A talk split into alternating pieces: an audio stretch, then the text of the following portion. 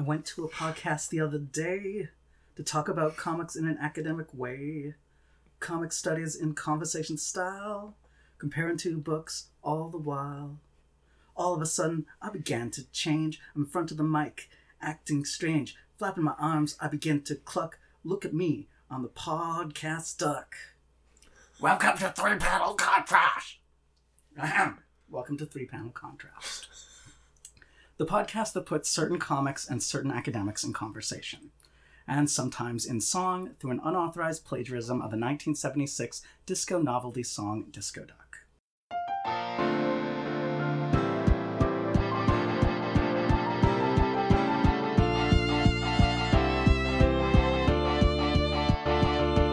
This month, I am your host, Michael Hancock from the University of Waterloo, and in this episode, we'll be talking ducks and comics as we discuss Don Rosa's The Life and Times of Scrooge McDuck and the first volume of Steve Gerber's Howard the Duck, with art from Frank Brunner, John Buscema, and Gene Colan. With me in this task are my two foul weathered friends. Trapped in a podcast they never made, it's. I am Anna Papard. I'm a postdoctoral fellow from Brock University. And someone who's smarter than the Smarties and tougher than Reviewer 2, it's. I'm Dr. Andrew Deman. I'm a lecturer at St. Jerome's University. And after the feathers fly, I will also be providing a review of Ariel Dorfman and Armand Mattelart's How to Read Donald Duck, a critique of Disney comics for their role in American cultural imperialism. Marxism, satire, airplanes. It's a duck blur of a podcast today, so let's make like Scrooge McDuck and dive right in. Andrew, could you tell us about Don Rosa's Life and Times of Scrooge McDuck? Yes. The Life and Times of Scrooge McDuck by Don Rosa has a complicated publishing history. It first saw the light of day in the Danish publication Anders & Co. as a 12-issue series from 1992 to 1994, before being printed in the long-running Uncle Scrooge comic in English from 1994 to 1996, before being collected and printed by Gladstone in 1996 as a cohesive trade paperback, one that went on to win Rosa an Eisner Award. The idea behind the book is compelling. Rosa's study of Disney's second most famous duck is a remarkable experiment in continuity. Mining the Scrooge McDuck comics of legendary creator Carl Barks, Rosa assembles every tedious piece of information he can find on the subject of Scrooge's life prior to his comics introduction in 1947, and assembles these into a continuous narrative, which effectually functions as something between a prequel and an origin story, perhaps both.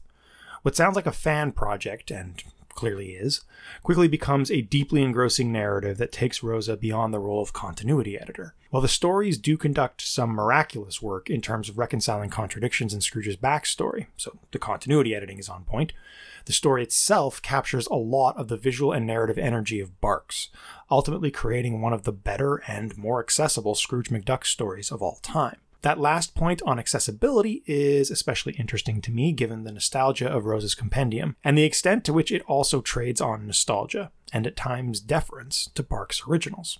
This might help explain the anachronistic feel of the story, where if you told me it was written in 1952, I might believe you. This is perhaps the greatest criticism I can volley at the text, as well as the greatest compliment to Rosa's canonical fanfiction. In 1992, we got a Scrooge McDuck story that had all the elements of the classics, and maybe even something more, which is something that we can discuss today. Anna, could you set up what we'll be looking at in Howard the Duck? So, Howard the Duck, the character, was created in 1973 by writer Steve Gerber. Um, he originally appeared in comics featuring the horror character Man Thing, sort of Marvel Comics version of Swamp Thing, kind of, sort of, um, and proved popular enough that he graduated in 1976 to his own self titled comic, also written by Gerber and penciled by, among other people, um, John Buscema, but for most of its run, Gene Colan, he would become the regular artist for most of the run. This is the series we're looking at today, uh, focusing on the first six issues with a few detours into later ones, possibly. So, Howard is a Donald Duck esque anthropomorphic duck from Duck World, where everyone is anthropomorphic ducks. He's sucked through a dimensional portal, Space Jam style, into our world, where he doesn't win basketball games, but does have a lot of zany, increasingly improbable adventures, most of them alongside his human friend and sometimes love interest, the beautiful and resourceful Beverly. These adventures feature Howard tangling with sorcerers, hell cows, turnip men, living gingerbread men, Canadian separatists equipped with impenetrable beaver based exoskeletons. We may not get to that one. Um, supervillains such as Dr. Bong, whose name originates not from a passion for smokable green stuff, but rather a giant gold bell shaped helmet.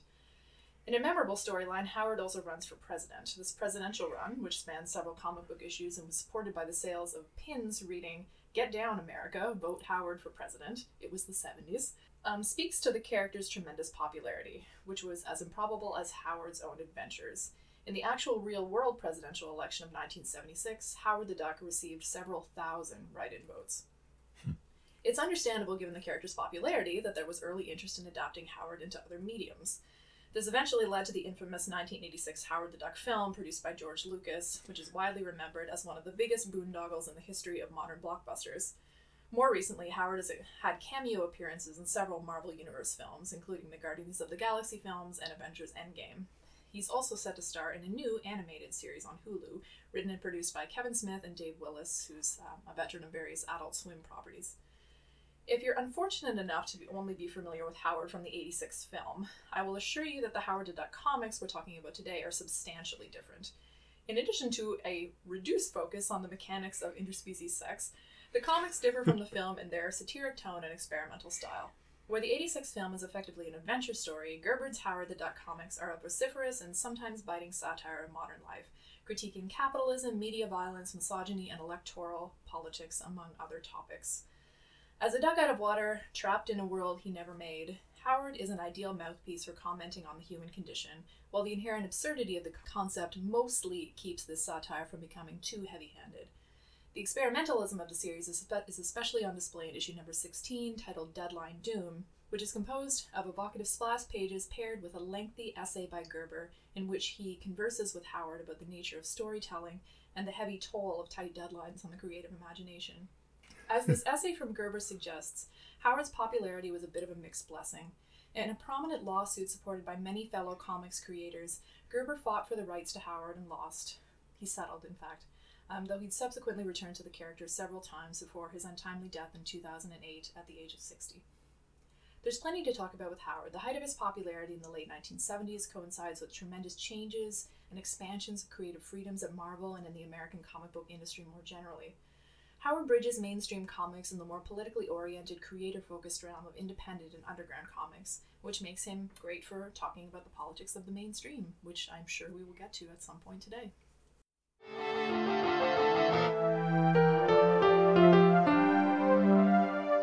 I'll start things off with the question I imagine a lot of our listeners are asking right now Why ducks? I would have thought the question was Does Michael know all of the words to describe? the answer is yes. I'm going to guess. yeah. Why ducks indeed? Well, I mean, you chose this I did. pairing.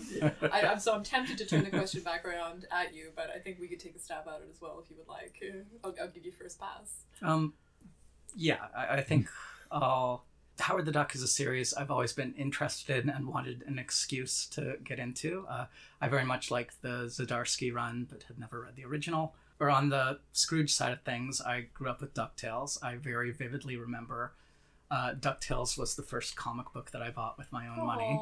Yeah. I loved the TV show. I loved the video game. Uh, I am a That game huge great. fan of the right. current DuckTales TV series. I read this book for the first time in my young adult phase and was kind of still very intrigued by the project Rosa gave himself.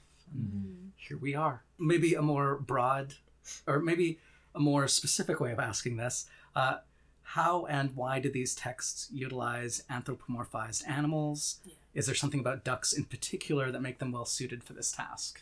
Oh, ducks in particular. Yeah, That's a good question. I think absurdism is kind of the obvious Mm. go-to, right? They, they, they're automatically kind of out of place. The duck is something that is not perceived to be particularly majestic. It's perceived as very kind of um, uh, uh, uh, almost like vermin to some degree, but also cute. It waddles around. It's Well, not something you something to take seriously. It's disarming in that sense. They're like always duck out of water, right? I mean, they're ungainly on the land, right? They're goofy, right? Yeah, Because yeah. of that. Yeah, I think that gives kind of that um, like a like a visceral component to it, where you see the duck and you're instantly associating every like waddling, weird little giant hefty bird thing that you've seen your entire life. My sister has more than once pointed me towards an Instagram that's all ducks, and people's pets and companion ducks and emotional support ducks and whatnot. I had ducks growing up actually, and they were fabulous. With um, the current rele recent release of uh, Untitled Goose Game, the internet Mm-hmm. is uh, awash in uh, fowl related imagery, and Was I'm that- all for it. Is that two puns at one, in one sentence? Yeah. Wow. Wow. yeah, I mean, I don't know. I don't really have anything to add to that. I mean, I think it's a. So, like, mice and rabbits have sort of dominated the cartoon animal landscape in Mhm. both comics and cartoons for most of its history. And there's a very long history of using more domesticated animals, uh, lots of cats and dog related shows out there. God, now I want to, like, rank them, like, which ones have been used the most. Because, like, I'd still think mice and rabbits would be the most, but cats are probably number three. I don't Um, know. it depends how you count the Uh, internet. Well, yeah, no, I'm like I was kind of thinking of like early animation and stuff, sort of some of the characters that were kind of at the at the forefront. Because I mean, you know, Disney has all these different animals, but you know, no one's caught on as much as the ducks and the mice. Well, but- if we if we want to take a Scott McCloud approach to it, these the cartoon animal lo- allows for more abstraction, and thus Mhm. we can empathize with it. But I think one of, as um, Andrew brought up, it's the frequently the contrast that's being emphasized. here. Yeah, because there's a specificity to the duck, right? Yeah. Just it, like again, it, it evokes very, I would say, kind of specific connotations and, and images in a way that a more generalized animal, like even possibly a dog, I don't want to offend dog people. dogs aren't good in cartoons. I'll just say it; they're not. There's- Exactly. I, I don't know why. Like they're great in real life, but uh, Counterpoint Snoopy. But I mean, he doesn't talk. It's Uh, just, mm. He's also That's the true. Wolverine of Peanuts, who kind of took over that, That is book and, and ruined it a little Yeah. bit. So, just to deflect it again, what's your take, Michael, on someone who is really kind of um immersed in the appeal of the duck? What about it works for you across all these different stories? It's a little bit of the kind of appeal of something like Watership Down. That you take an animal that is very that we have this sense of being very docile Right. And no, we have an elaborate warrior culture and we pass stories down through generations. Like, all right, what if what if ducks ruled the world? What if Mm. this is a duck world and we're just in it? And what happens when these ducks have to interact with us and so forth? I think ducks are good too, because I mean, you know, the two most prominent cartoon comics ducks are like, you know, Donald Duck and Daffy Duck, and they do anger really well. Yes. Because I mean, Yeah. ducks are very angry and aggressive, so it kind of makes sense. Yeah, again, the the goose game relies heavily on this idea that this is an aggressive goose who is making people's lives worse. Geese will do that. I've had Yeah. a goose come after Yeah. me before. We hang out on Oh, university oh, yeah, you- campuses. We've seen. Yeah. yeah, you guys at Waterloo have a big goose problem there. we do. Yeah. yeah. Uh, and It's a very proud animal too, you know. Yeah, which fits very well with the depictions here. Scrooge is a very proud individual. Uh, Howard has an enormous amount of pride in his own way too. Mm-hmm. maybe it's got that good combination of things. It's very like cute and can be very sort of helpless and humble, but also with that indignation and pride kind Yeah, of built in, which def- describes With the both with the, with the pride that seems Mhm. a little bit ludicrous. Like yeah, yeah, yeah, cats are often depicted with pride, but you can kind of go like, yeah, I get it. yeah, Right. When the duck Yeah, yeah. blusters, Yeah. it's much more Yeah. interesting. yeah. No, that totally makes sense. I can't believe how much time we spent talking about this. It's interesting. It's important work. You know, I think this is kind of a related question. Uh, both of these texts are billed as funny books. But in extremely different ways. What do you think of the way that each of these creators are using the comic medium to create comic humor? Oof, that's a big question. Hmm. I, I can maybe answer this because I think my answer is going to be kind of brief. I- I, I think Rosa is um, drawing from that, that older tradition, kind of bringing it Mhm. back. Yeah. Like it feels very traditionalist and nostalgic for what Carl Barks was doing. So uh, that whole Disney funny comic strip tradition that's actually been pretty well written about, maybe just in the last ten years or so. I, I think he's just kind of doing that, and the the appeal of the nostalgia puts the reader in kind of like a like a warm place where they're ready to accept these somewhat silly, sometimes surreal jokes or um, um, unexpected moments where um, Scrooge hulks out and stuff like that. Yeah, I, I think Rosa is very good at setting up the multi-panel sight gag while Mhm. Scrooge is ranting about something else, and it just builds and builds until this kind of dam bursts. Yeah, it's that. I I know I'm, I'm sort of jumping over from publisher here, but it reminds me of like the Looney Tunes kind of comedy that Mhm. you see still today in the, the, the, the cartoons when they air at weird hours of the day on obscure networks and that kind of thing. So I, I don't think he's innovating, but I don't think he's trying to. Yeah. Well, I mean, the obvious answer for Howard is that it's working against our memories of that very clean, very sanitized, you Mhm. know, style that conveys that type of worldview as well. So, I mean, you have this duck who resembles the Disney ducks but chomps on a cigar, and, you know, there has been a version, I think, from the Max imprint in which there was swearing and stuff in it. Yeah, uh, I think Yes. that one had a mandate too that we they needed to move away from uh, the Disney resemblance. yeah, probably. Yeah, I read that. There was a there was a legal issue. They they settled with Disney specifically, and Disney got to redesign the character, I, and they had to use it. I think that that was actually earlier though, like actually during the Gerber run, or Okay. maybe directly before. That was in the seventies. I Mm. think that that actually happened, but I'm sure that's been an ongoing concern. I wouldn't be surprised if it hasn't been. And that was the Max version of Howard the Duck would have been before the And Disney Marvel merger. Finally, he can uh, just be. Yeah, yeah, I know. There's no conflict anymore, I guess. But um, but yeah, I mean, he's clearly like playing against that, right? You know, having this character who's going to be this kind of existential crisis character. I mean, in the first issue from the Gerber run that we're reading, it opens with him being depressed and trying to commit suicide. That's where we start in this Mhm. run. So I Right. mean, it's clearly trying to you know use this familiar image to destabilize to, to, dis- to destabilize you, and that's sort of one of the primary sort of functions of the satire. This was sort of a question I had. Do do you think that Howard the Duck is a parody of a middle aged adult from the perspective of an American teenager? Well, Well, I feel like He I can stated see at some that. point as being 27. yeah. I mean, I know, he- I know. he very often feels like a mouthpiece directly for Gerber, Yeah. Well, yeah. but Gerber himself is pretty young at this point. Right. I think. Like, he would have been like 20 or something, like early 20s. Which would be kind of fascinating for the fact that Gerber writes Howard the Duck over the course of what four decades potentially. Yeah. so how that character becomes more aligned with Gerber. I mean, he's he certainly seems like one of those characters that were born like in their forties. yeah, yeah.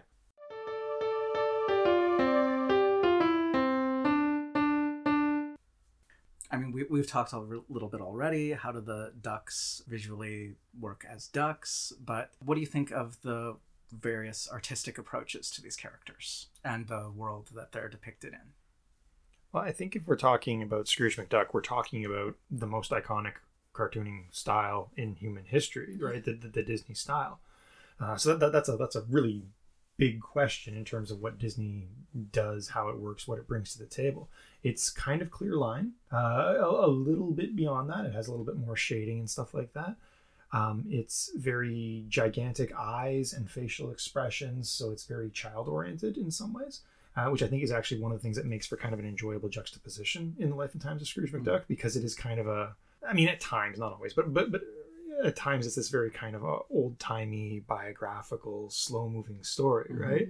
Uh, so there's a, a fundamental kind of um, conflict there between art and narrative, which I think is maybe uh, coming back to that absurdity of the duck and its capacity to disarm. Uh, I think that style works really, really well for Scrooge McDuck um, for that exact reason, in contrast to how Disney typically uses it. Yeah, and then, then obviously the, the other factor is what I've already mentioned, which is just deep nostalgia. This this is the style of every human being in North America's childhood for the most part. Um, so I think there's a there's a comfort factor that's created by using that visual style that is really inviting and warm, even if it makes you feel like you don't have to think too much, or if it's associated with juvenilia. Um, I, I think that just creates opportunities for Rosa to um, take you by surprise. I've reviewed the um, Dorfman and Mattelart book, and it uses a lot of panels from older older Disney comics, and the difference in visual detail is pretty striking, uh, especially in terms of background. Like Uh, in terms of Rosa doing more complex yeah. backgrounds. Well, yeah, yeah, he, he's he's got time and money in in a way that the original Disney um um well, I don't know I don't want to say sweatshop um, bullpen uh, very much did not. Um, so yeah, I, I guess that's kind of a cool element too. I hadn't really thought about that. Just the idea of prettying up I mean, the- style. this is probably uh, hyperbole, but especially in the earlier issues, like the, the River Road? natural world of Yeah. the United States is almost a character here. Yeah, that's very true. Or the castle, uh, Right. It kind of has that that sort of um, um, beautiful aesthetic function. Yeah, I, I still locate it within the Disney style, um, but the development of backgrounds and settings. Um, the thing that I always compare it to, and I've already kind of inferred this would be like Tintin. Mm. Uh, where, where you do have that that travelogue element to Right. it, where again the, the background becomes the experience of the setting. Um, yeah, like um, one of the things I was thinking about as you were, both of you were talking was just that one of the things that makes me suspicious about the politics of Life and Times of Scrooge McDuck is that it is doing that old Disney style, but adding this level of detail and like glorifying it in such a way that it does sort of paper over some of those like politics of production from the original comics. You know, it's Mhm. suggesting that all of the creators, you know, Yeah. have the freedom and Yeah. time that Don Rosa does, which they did not. You know, this is something that we've I mean, I reviewed Charles Hatfield's book about Jack Kirby on a previous episode, but so Carl Barks is, you know, the big kind of Scrooge McDuck guy that, you know, is a big influence on later people like Rosa. But I mean, he's a bit like Kirby in that he was great within the constraints of the medium. He wasn't someone that was given that freedom automatically. It's like something that people uncovered and turned into an auteurist thing, even though it wasn't conceived of that by the producers at the time. So I don't know. I'm just a bit suspicious about that historical project a little bit, and maybe it makes you think about that, especially since this is sort of a redo of continuity that's sort of like streamlining and Mhm. everything and bringing it into this unified universe. And I don't know. I don't know what more I had to say about that. It just I makes me. think it makes a a really cool. We can't get into it comparison to like the um the CGI versions of Disney films. Uh, Yeah. eh, just again trying to reintroduce it with a fresh coat of paint. Yeah. Mhm. Uh, that might play an important factor. But I mean, if, if Rosa's work is a celebration of Barks' work, and I absolutely think it is, then having the time, money, and, and space to, to make it prettier, to not have those confines, um, that's a nice way to uh, aggrandize Barks. Yeah, that's nice, but yeah, I don't want that at the expense of highlighting History. the actual working conditions of like those artists, like in comic books, but especially Disney animation for decades and decades and decades. Right. Um, in terms of Howard the Duck and, and style, I mean, it's very different in the sense that it's definitely not that clear line style. You have elements of that incorporated just to make the satire kind of work, but it's a much messier kind of style. I mean, it's Mhm. interesting that Gene Colan comes on board as the regular penciler. I mean, he's he did a ton of different things on Marvel, including a very long, enjoyable run on Daredevil. But he was also primarily known for horror comics. We- Yeah, and I think Tomb of Dracula. yeah. I think there's a, a degree there that like it is almost a more realist style than well, it is a more realist Yeah. style than Yeah. Marvel House style at the time. Mm-hmm. Yeah, I mean, you see a little bit of that kind of like, I don't want to say underground comics influence, but like a little bit. I mean, like Fritz the Cat has clearly got to be an influence on this thing. And I mean, that was just a few years before, right? So, I mean, yeah, that's definitely there. I mean, it is like a little bit of sort of like a messier, darker style than Marvel House style, but definitely than the traditional Disney style, which obviously, you know, works with this being. It's it is a satire rather than a parody, I would say, because it's not trying to mimic the style. Absolutely, it's incorporating elements of it, but but but doing something different. Yeah, maybe one detail I could call attention to Yeah. is um, uh, Howard the Duck's face is very frequently asymmetric. Oh, okay, yeah, that's a good Uh, one. McCloud specifically talks about that in I think making comics about how um, in traditional superhero narrative symmetry indicates valor and like like Mhm. presence and stuff like that, and asymmetry is usually how you represent someone as beneath the superhero, Mm. even potentially villainous. Does the cigar work for that? Because Yes. I think it's kind of making Yeah. to it make his mouth dangle on one yeah. side, right? But yeah, even his eyes, um, you'll see there frequently. Yeah. One, one's a little bit higher than the other. He looks kind of like disheveled, I guess. Is the Well, that makes sense in terms of the underground tradition too. You know, like the representation of the character being a representation of you know, either their rotten mentor state or our rotten society, right? Mhm. I mean, that makes me think very quickly of almost the fetishization of Scrooge's props. That Rosa has a like little story bit for every single part of his iconic costume, Yeah. and he isn't. He is a duck. He's not wearing a lot of clothes, but Yeah. every part of it comes from somewhere. I feel that implied pause for applause whenever they like put on Scrooge's glasses or he, he buys this weird coat because it was a cheap deal and all that kind of stuff. I was disappointed though that some of those details weren't as interesting as they could be. It's just he just picked up the glasses at some point. There's no particular story, and I was disappointed by that. The coat had a whole thing. It was like he bought it from Well, like there- a thrift place. In there was the whole story of like the necessity for the glasses that he had to get it because it because he made a bad contract because he couldn't read the Yeah. fine prints. I mm-hmm. know, which yeah, I guess. I'm sure we'll get into some of the. It felt very Star Wars prequelish at some time. Mhm. Sometimes, yeah. Some sort of like the compulsion to explain things that possibly didn't need explaining. Yeah. I was kind of, I didn't really care about where he got his glasses from, but now I know.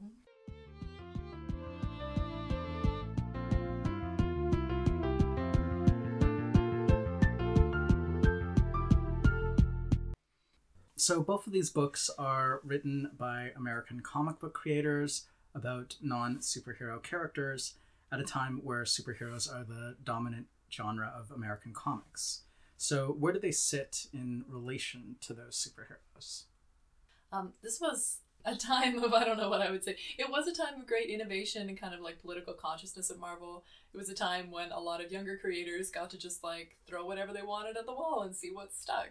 Hmm. And there were a lot of things that didn't stick. Um, you had kind of it being opened up a little bit by the slight revision of the comics code in the what was that 71 72 um, in and around the spider-man drug story where the previous comics code had said you couldn't have any Yeah. drug things at all in comics and then because they were going to do the spider-man anti-drug story that kind of led to them relaxing the code just a little bit.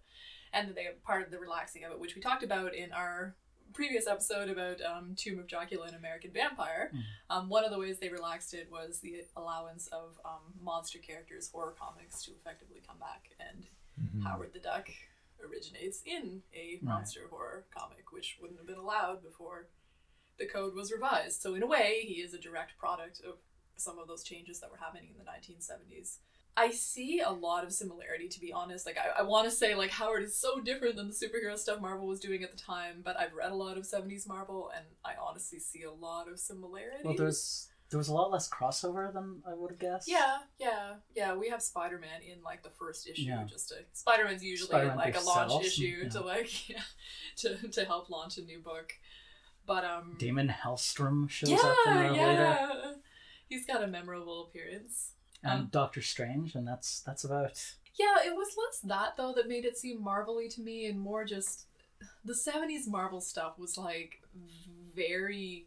I don't know what, like high-minded in a way, in Mhm. terms of like being very like explicit with its politics, Right. and not always in like a Mhm. positive way, but definitely in a passionate way. Yes, high high minded, but sometimes heavy handed. Yeah, for Yeah, sure, yeah. for sure. I mean, this was like the era in which you know, like the Vision and the Scarlet Witches sort of like romance like was happening, and they're getting attacked by religious fundamentalists and stuff like that, and like the Captain America becoming nomad like saga happens in the wake of Watergate. Jim Starlin. Yes, all of the Jim Mm. Starlin stuff. I see this. I see the Gerber stuff as being. I guess maybe that's almost what I was thinking about directly. So I'm glad you brought that up. But just in terms of certain creators being allowed tremendous freedom in sort of the Mhm. context of 70s Marvel that you couldn't really imagine in 60s Marvel. I mean, that you would let sort of these auteur creators like Starlin or like Gerber design these whole kind of new universes within Marvel with characters that are basically mouthpieces for them for them to complain about a lot of the hot topics of the day, like pollution, like politics, like a lot of different things, and try to make critiques of misogyny and kind of Mhm. aggression and violence that, you know, there's a lot I could say about that, which I don't even know where I land on it. I, I appreciate that they're making that effort, but definitely it's a bit um undercut by how often Beverly is subjected to sexual harassment and Howard does not care at all.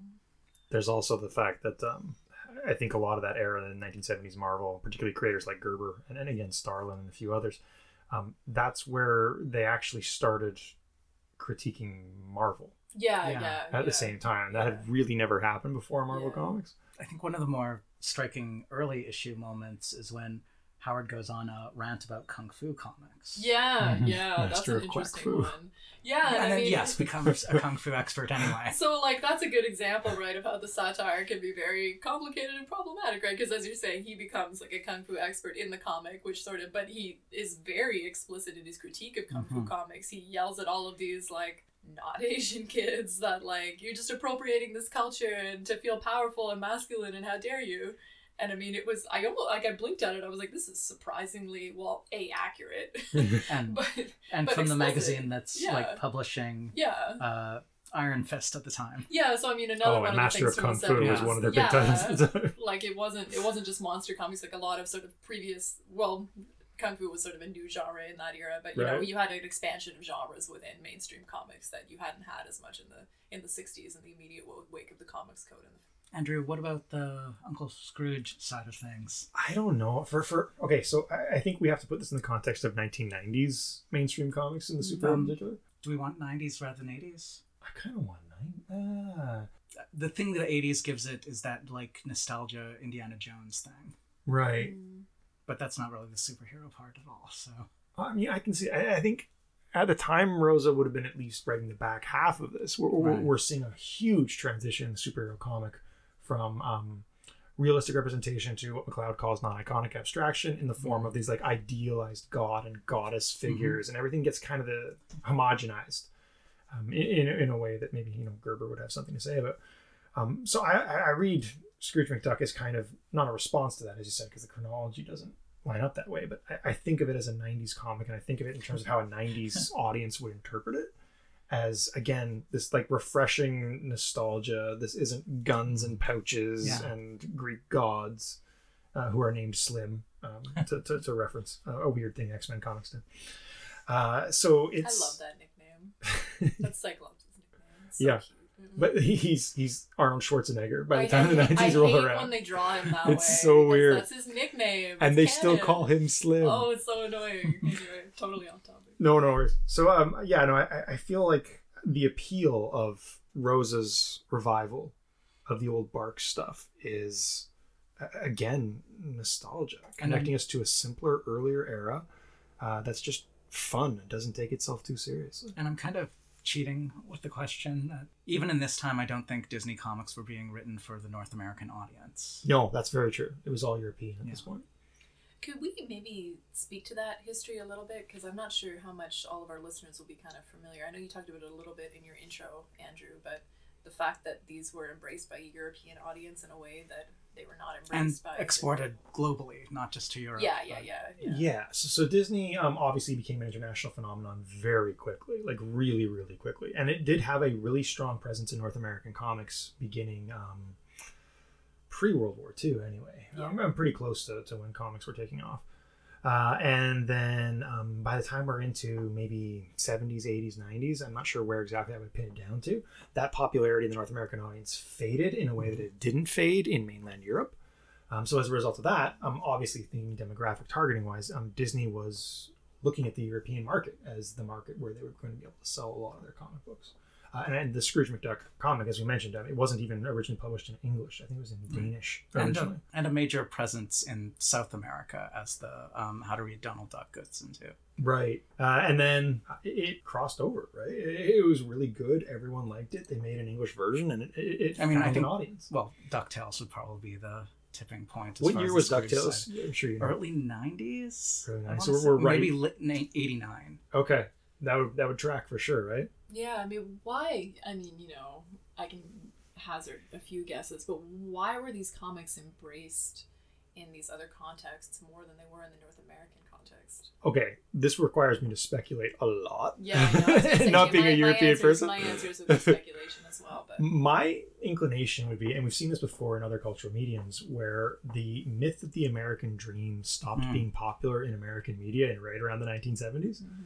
Uh, whereas in other countries who were detached from that like actual American presence seemed more open to that story being told and retold. Uh, and you know you get things like you know the, the western becoming wildly popular in Italy yeah, uh, at a time when Americans have no interest in it whatsoever. Um, so you, you get that kind of weird um, um, self-consuming culture being rejected, I guess.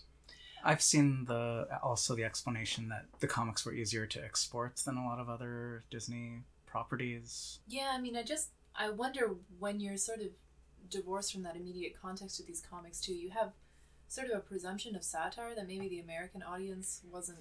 So I, I, I do think because I mean you know we have a little bit of this sense as Canadians and I consume American culture some like this sometimes like I don't take it at its word I sort of you know you're making fun of it a little bit but in an affectionate way because you have Yeah. that distance from it so you have that privilege and I mean I could see that being the case with with some of the Scrooge McDuck comics you know like y- you can see them as being sort of a satire on capitalism in a sense. There's I mean, a, a further complication too Mm, that's that interesting too. in a lot in various periods I think of Disney comic history, uh, Duckburg was not American situated, Mm-hmm. Uh, which does Mm. allow the universality to come out a bit more. yeah. Yeah, and we can even see a bit of that in adaptation too, Yeah. right? Where depending on which language it's printed in, Right. it's, it's a different entire country. Yeah, and I, I think maybe that also affects the the narratives a little bit. I don't think this is true of Scrooge McDuck because it does seem Um, like a yeah, distinctly American story. There were some distinctly like uh, localized stories too. Yeah. I mean, definitely it has to be a factor of the audiences for comics just being so different between those spaces, though, too, right? I mean, Right. the audience for American comics in the 1970s, I mean, you know, the adult comics from that era were underground comics, which, you know, Disney comics can't fit into that. That just Right. is antithetical. Like anything with that clear line commercial style would have been considered like kitty crap. Like there just wasn't an appetite to appreciate that kind of stuff on a quote unquote adult level in American culture in the 1970s, like well into the 1980s, I would say. yeah, where that cultural insecurity wouldn't really have been Yes, there in yes, Europe, where comics exactly. were much more well established. yeah, the cultural insecurity is like, yeah, what I'm getting at. You Hmm. know, like it took a while, I think, for American culture to kind of appreciate something like the Carl Barks Donald Duck, whereas like Right. people in Europe, in particular, with the bande dessinée tradition, were a bit more equipped to appreciate the artistry of that.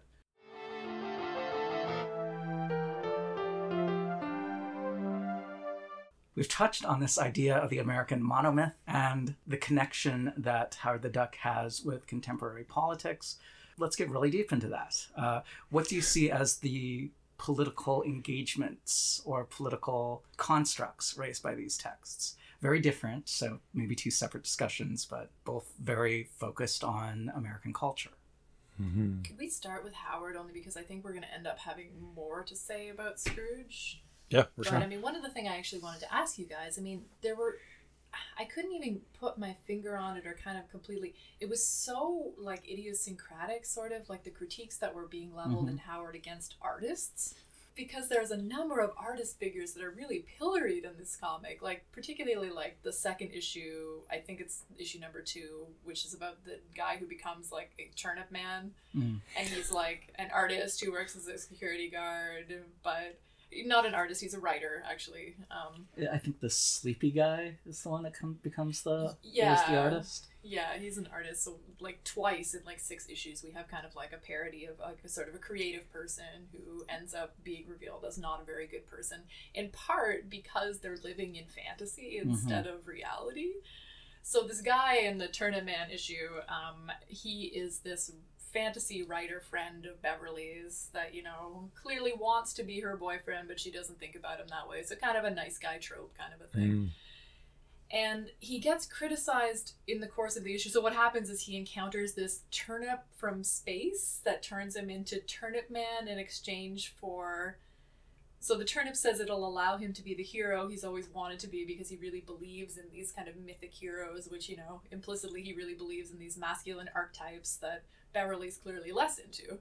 But anyway, he agrees to let himself be taken over this over by this turnip thing, and it eventually tries to take over his whole body and like his whole mind, and you know, exactly that. It's almost yeah, the, the closest it gets to a kind of pure superhero story. Yeah, yeah, yeah. So he becomes this superhero that's like Turnip Man. Um, he immediately goes and, well, the turnip who's taken over him, like, abducts Beverly and says that it wants to experience sex in a human body. And we get this weird gap in time where it says 54 minutes later. And then Beverly says something like, wow, you really have changed, like, dude, or whatever. And it's really unclear what happens there. I would assume Beverly is raped. Um, it's very unclear. Like clothes aren't shown torn or taken off or anything, but it's very explicitly that there's a time jump and we're not sure what happens. And she makes you know a double entendre about his. Oh, she explicitly says, "Sorry, I'm forgetting that he certainly has a lot more stamina now than he used to." yeah. So yeah, something happened. Um, anyway, so that's highly uncomfortable. But what I beyond the problematics of that, which again gets to that sort of very imperfect critique of misogyny that I brought up earlier, just the way that he's treating like these artist and writer figures, like he's really like these people who are living in fantasy worlds need to come out of these worlds. They need to embrace reality. It's very strange. Like it's clearly very personal for him. Mhm. Yeah. And, but I just felt like I was starting to psychoanalyze Gerber. like through Yeah. the I mean, course it's, of it's hard issues, not and I to don't- since Gerber psychoanalyzes Gerber. I know, I know. but I don't know what I was kind of making of that. I felt like I was really getting to know a perspective on the world specific to him, but I didn't really know where to take it beyond that. Well, is there a way you think that this fits with the more overt political critique? Does it? Does there? Is there something there that jives with the running for president and Howard's like? Well, calling it a platform is giving it too much credit, but like the whole like politicians are crooks. None of the parties are giving it to you straight. You need some honest engagement with what's going on around you. Well, honestly, I feel like we could do a whole episode on like the two ep- the two issues where Howard runs for president, just because it's so out of step with current political discourse in like weird ways. Like, I mean, first of all, like the kind of like uh, dropout nihilism of it, where like everybody's a crook and there's no point in voting or being involved. I stay as far away from politics as possible. I think. like I feel like there's some Yeah. connection to the creative side there that like yeah. no one's in touch. All, all you dreamers. Yeah, yeah, yeah. I can. Well, but it's I confusing mean, though, right? maybe maybe there's some crossover between the fig- the country music star figure because he's got the music part and the fake image part. Yeah, yeah. So we get this country it- music. it's never clear what he's trying to say with that guy. Like, yeah, I don't know that that really goes anywhere. I mean, I think part of it is that the the Gerber's own politics aren't clear to Yes, himself. I mean and we're seeing Gerber says played some at one point that his method of writing is to not think about what's going to come Yeah, next until it's time, and that shows in some places. Anyway, I was gonna say with the Howard running for president thing, I think it just seems very out of step with like post-Trump era politics, in which I think a lot of like progressive people accept, which I think Howard or Gerber would have defined himself in in his time. Um, except that it's not you just dropping out and not voting like is not a good idea because look what this led to Right. and i mean also you know the cult of personality and Mhm. like how that's affected us and like this era like sits uncomfortably with the howard for president thing where he's effectively just you know a cipher idea that doesn't stand for anything but people are sick of all the lying so they're just going to vote for him even though it'll probably Mhm. destroy the country it does remind me a little bit of why some people voted for trump but that's obviously not something Gerber could have foreseen in this era. But it was interesting revisiting this political presidential race satire from kind of the perspective of our present moment. Andrew, do you want to add to that Howard discussion? Um, I don't have a lot to say. I, I, I- something about Howard the Duck and the way it's written, maybe this this does speak to what Anna's talking about. To me, feels like like a little irresponsible. Like, Eh, that's There's a lot of wish getting at, fulfillment. Mhm. in in Howard, and particularly through that Beverly relationship, as as Anna mentioned.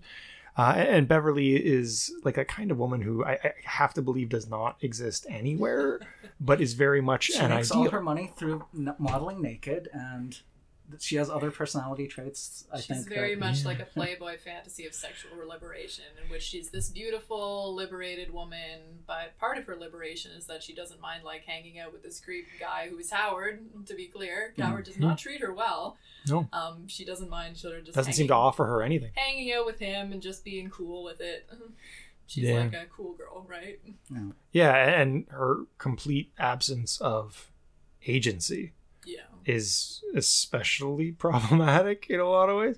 Uh, and, and just again, this idea of the, this kind of detestable character. I think he's clearly designed to be detestable at the same time that he's designed to be kind of cute. Uh, is and maybe Gerber's ahead of a media curve there. yeah, I don't know. I just I, again, I maybe I'm just in the same boat as Anna. I just feel like it's it's badly out of step hmm um, with how we might interpret it today. I, I don't know how an audience back then would have read it. I know Howard the Duck was responsible for the revival of Marvel's ethos uh, that they had lost after maybe the first three years uh, of running, where they were regarded as being very subversive, and then they weren't. They were regarded as playing it safe. And Howard the Duck sort of triggered that that that second um, um, um, um, wave uh, of Marvel being relevant again. Um, but if this is what relevant is, like I, I have problems. I, I think it just maybe it all just comes down to this is a book that I don't think is aged well. Yeah, I mean, I kept this maybe is another digression, but I kept thinking a lot about the representation of like the sexual harassment stuff in it. Mm. I mean, the '70s was an era in which that was starting to be taken somewhat seriously for the first time because feminists pushed for it to be taken seriously. The way it's handled in this book is just so interesting, and I'm not even saying this in a way to call it out or blame it because it's not out of step with anything else that was that was being published at the time. And again, in most ways, this book, this comic is very progressive and like liberal in its politics. But the way it presented sort of the sexual harassment of Beverly, like when she's working at the presidential convention, Mhm. she says like at the end of the day, like, "Oh, I can't sit down because my butt's been pinched so much." No comment from Howard. Yeah. So that's just kind of some of the typical stuff that happens throughout the Yeah. issue. And I mean, you know, you get stuff like the country music singer that you brought up, just like, I think we probably can find a job for a pair like you looking directly at her enormous breasts, Yeah. that kind of thing. That's just peppered throughout. this and it's normalizing that behavior Yeah, by it is. It is yeah. because it's implicitly critiquing it because it's usually like jerks and bad guys that are doing the harassing. And it's not like but howard does it well, yeah, it's, it's not like Yeah. he wrote in a character whose thing is that he calls out other people. That Howard sits back at those moments as telling. Right. I mean, he's he's situated interestingly there because he doesn't sexualize Beverly necessarily because he kind of thinks she's gross because she's a human, even though they do end up in a relationship. But I so mean- it's, it's iffy. But he's He in is her also- bedroom very quickly and it's not explicit I but know. yeah, there. and yeah, he is very clearly like getting involved whenever it looks like she might be interested in some other guy. Yeah, I know. So like that's definitely an element, but.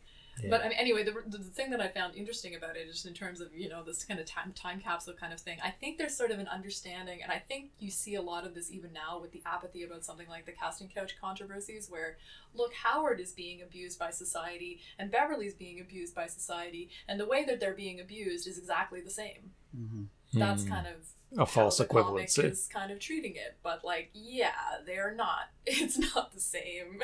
And you know there are different power dynamics that are involved here and they're not oppressed in exactly the same way and that's a very disingenuous argument. And Hmm. yet i think it's an argument that a lot of people wouldn't have any trouble embracing now because again i see that with the casting couch stuff like well male actors get objectified and mistreated too. Therefore we're not concerned about what weinstein did right Hmm. and I just I, I just saw that kind of ideology in this comic. And again, that's not a big zing against Gerber. It's not like that's the main point of this comic. It was just lingering in the background there. yeah and obviously he is a product of his time Exactly, that that's not an excuse but it's something we do have to contextualize For sure.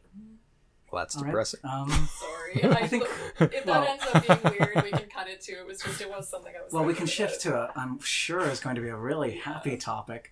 Uh, how do you think politics and Uncle Scrooge work? So I, I really like the life of Uncle Scrooge. Or wow, the life of Scrooge McDuck, life and times of Scrooge McDuck, as um, I, again this idea of uh, a celebration of the American dream. But I do think that it has a little bit of a bite to it. Uh, now, like the, the American dream thing is absurdly surfaced. With Mhm. again, you go to America, Yeah. you go west. You, there's Teddy Roosevelt is yes, there. he teams up with Teddy Roosevelt on numerous occasions. Three occasions by my count. So in a twelve issue series. Yeah. So th- there's that, and it, it does work. Scrooge has this vision: I'm going to go make something of myself. He goes to America, and he he does kind of. I mean, there's other pieces in there as well. Um, Yes, when he isn't in America and somehow behaves worse. right. well, yeah, his, his adventures in Africa are, are rough, Yeah. but um, at the same time, this like Breaking Bad like narrative that unfolds of him progressively losing his humanity and his sympathy. Uh, and and that being a commentary, I don't think exclusively on like the world is harsh or something like that, which is what, what he says is mouthpiece for that philosophy. Mhm. I think it's specifically connected to his pursuit of wealth and the kind of people you're going to interact with in that scenario.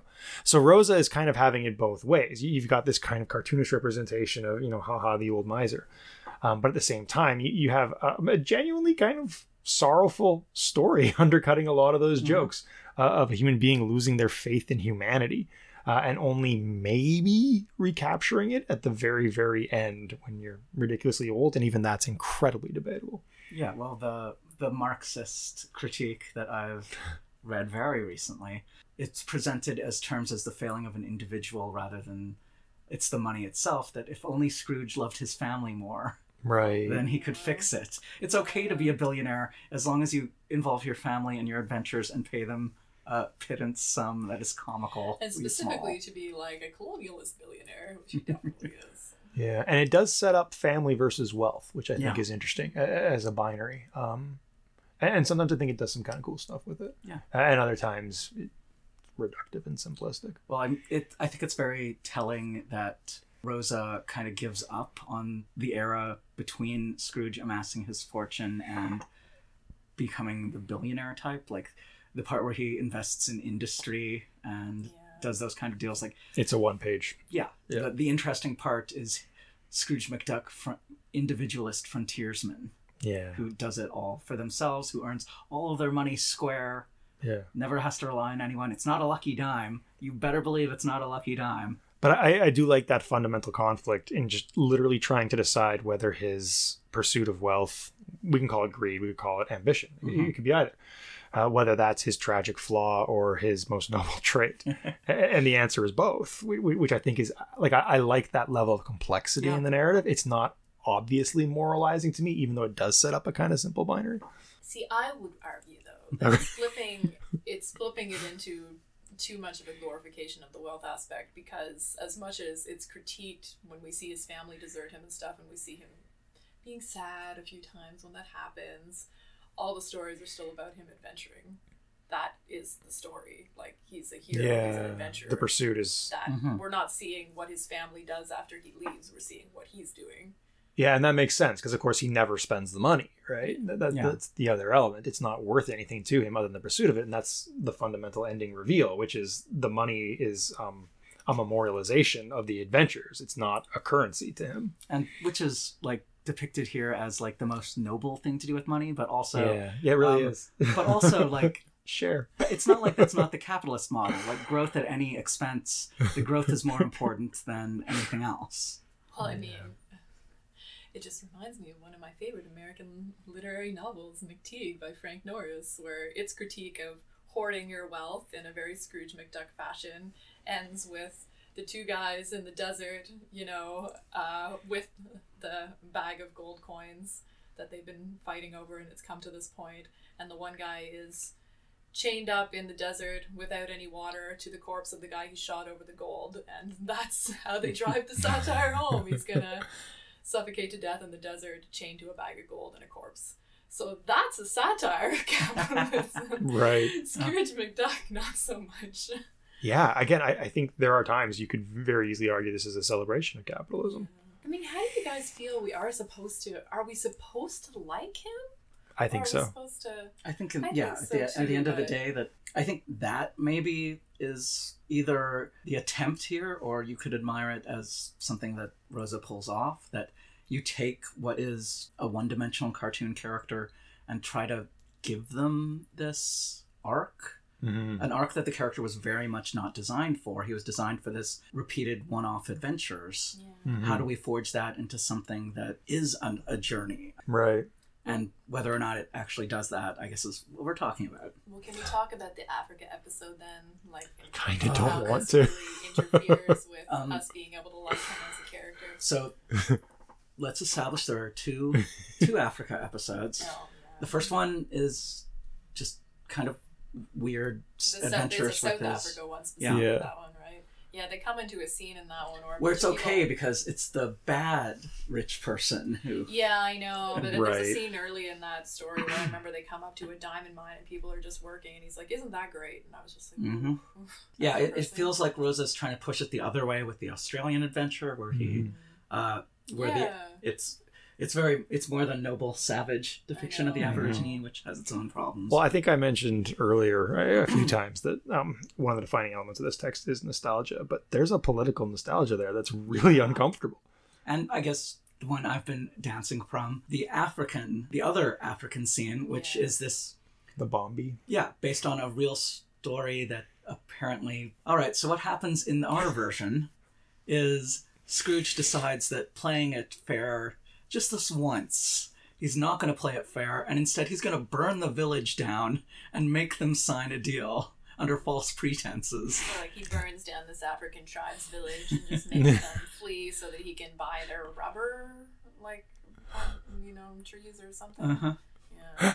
And the one of the natives gets uh, wise to this plan and sends a zombie after Scrooge that apparently haunts him for the rest of his life. Yep. And it's depicted as this kind of minimalist fallout is the reasonable response, is just as much punishment as he deserves, no more. Well, and the zombies primarily used for like comic relief Yes. thereafter. I mean, it's sort of Mhm. comic Yeah. that it keeps chasing him rather But, than like- a real comeuppance. A really weird comedy where it's implied that it causes the Titanic to sink. Yeah, yeah, Oh yeah, that's we haven't talked about that. There's a there's a whole lot of Forrest Gump.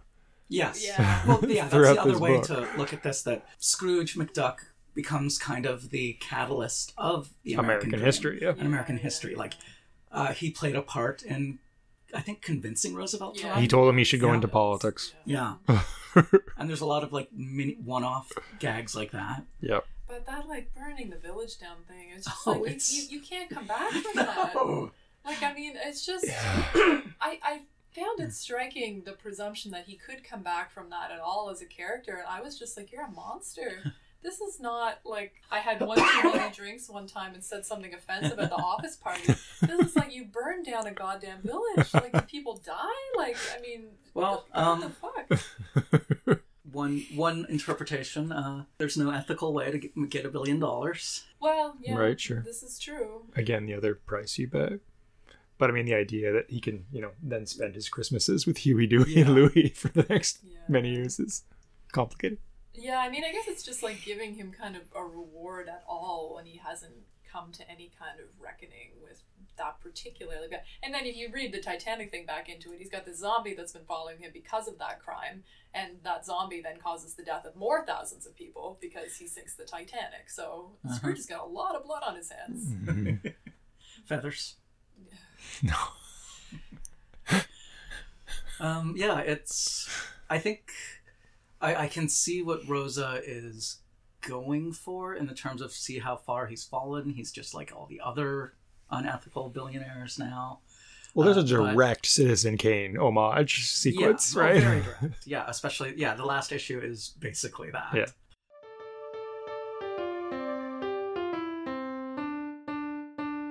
Ariel Dorfman and Armand Mattelart's 1971 book, How to Read Donald Duck, is a Marxist critique of the Disney Comics brand, and by extensions, a critique of Walt Disney and American cultural imperialism. David Kunzle's introduction, written for the 1991 edition, provides critical background for the context of the book. It was created in the wake of the 1970 election the communist leading Popular Unity Alliance in Chile. By 1973, the alliance would be disposed by an American supported military coup, and this book, along with the others commissioned by the Popular Uni- Unity Party, would be ordered burned, and its author- authors fleeing the country in fear of their lives. The context lends a sense of urgency to the book as a whole, adding a somewhat uncomfortable weight to a critique of comic books aimed at a child audience. Dorfman and Mattelart's portion of the book begins with a brief preface, disavowing academic jargon and an introduction establishing their general premise. Far from being just books for the child audience, they argue that these books constitute an adult projection onto the child, where, quote, the imagination of the child is conceived as the past and future utopia of the adult. The subsequent six chapters build on this claim and on each other, forming a compact study of their subject material. Chapter 1, Uncle Buy Me a Contraceptive, has the authors pointing out that the Disney comic world is one where parents have been largely removed. The result is that far from maintaining family values, the Disney books erase family values, allowing for a nephew uncle antagonism that can be reversed, but only ever temporarily. Chapter 2 moves the child focus onto colonial implications, pointing out that these comics portray the inhabitants of other countries as childish, noble savages, and the choice for the characters seems to be to either accept the adult values in their everyday life or follow the child savage who will always be backwards and harmless. Further, as explored in Chapter 3, this depiction is carried into the working class, who are either evil revolutionaries or again noble savages, and each case must be kept in what's portrayed as their natural state and their natural place in the world.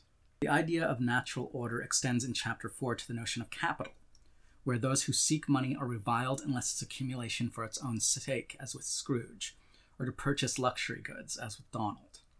There are thieves in these stories, but their existence is presented as either natural or diseased, never a result of societal condition. The fifth chapter examines how Disney presents this natural order as a matter of fate, distancing the current state from the labor that is required to make it into being. The focal character for this discussion is Scrooge McDuck, and they argue that presenting Scrooge as a pathetic, passionate creature makes the reader see him as a sentimentalized individual rather than a member representing a class. Finally, the last chapter explores what this natural order does to a sense of history, where other cultures are reduced to insufficient expressions of Duckburg. All history leads to Duckburg, and any possible flaws of the system aren't inherent, but excesses to be removed. How to Read Donald Duck is a complicated text to reflect on in the pro- present moment. On the one hand, it's maybe a hard sell to get to read by an American, North American audience who doesn't have the cultural histories of the comics it's describing. But with our recent reading of The Life and Times of Scrooge McDuck, it took on a new meaning for me. Rosa's work comes long after the book's publication, but it seems that sometimes, almost in spite of himself, Rosa was writing to Dorfman and Mattelart's thesis.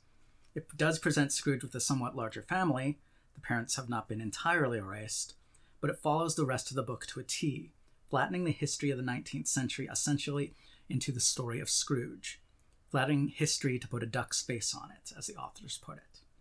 While Dorfman and Mattelart only briefly bring up superheroes to contrast their larger than life exploits with Disney everyday grounding, most of what they argue for Disney comics applies to that genre as well. The frequent erasure of parents, the flattening of other cultures and histories, the de emphasis of the everyday in favor of inventors and millionaires. Further, the argument of the peril of Disney cultural imperialism is clearly a bigger issue now than ever, Disney owning ever a greater part of the media landscape. While the specific Marxist approach in this text feels a little dated now, in tone and execution, the power and presence of the book justifies its objective and validates its argument that comics constitute more than just kid stuff.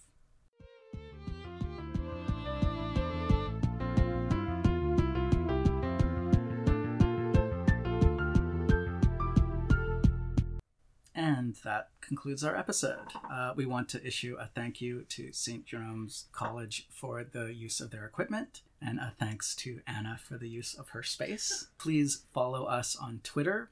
We are at Three Panel Contrast, where three is the number three. To leave you today, we're going to have a kind of generalist prompt. Uh, what are some things that you would recommend for the readers? Uh, well, in, the spirit of you know a, a little bit of comedy, I would like to recommend Woman World by Aminder Dhaliwal. Uh, it is a webcomic turned graphic novel that is about a world where um, men have died off over the course of a couple generations, and all the women are kind of on their own, and they're fine. and, and the legacy of men is reduced to like DVDs of Paul Blart Mall Cop, uh, and just everything is um I don't know. It, it, it's a very fun subversion of like patriarchal culture in a way that is kind of really, really entertaining and will make you laugh a lot. Come on, it's gonna be so funny in conversation with you. I was thinking about my relationship with Disney. I mean, as you were talking, Andrew, about you know where we've all been shaped by Disney in one way or another, and I didn't have like VCR or whatever growing up, so we used to rent one from like the local store and then bring that home, and then we would get to rent a few a few movies too we watched Watership Down so many mm. times, which I probably watched that movie the first time when I was like six, which was way too young and it completely traumatized me. I've seen it like 25 times. Anyway, the other movie that we always used to rent, which is the Disney movie that I've seen the most times, is Sleeping Beauty. Mm. And the reason we liked that one is because it has a little bit of a different animation style. It has sort of a harsher style than a lot of the, well, basically all of the other classic Disney movies.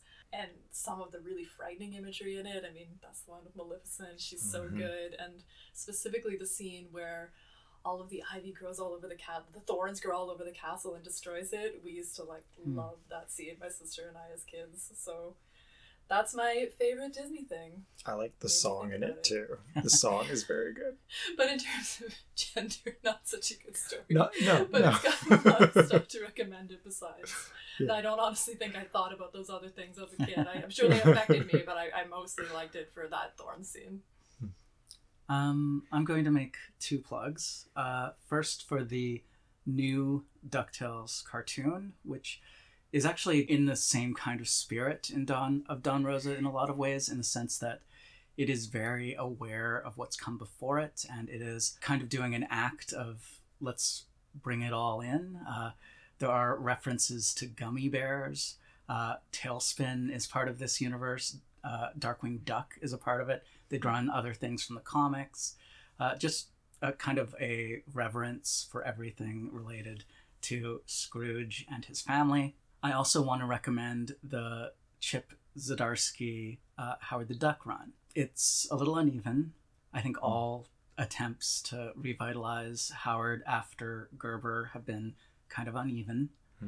Uh, but if there's one issue that really stands strongly in it, I think it's the issue where Howard and Beverly have a reunion.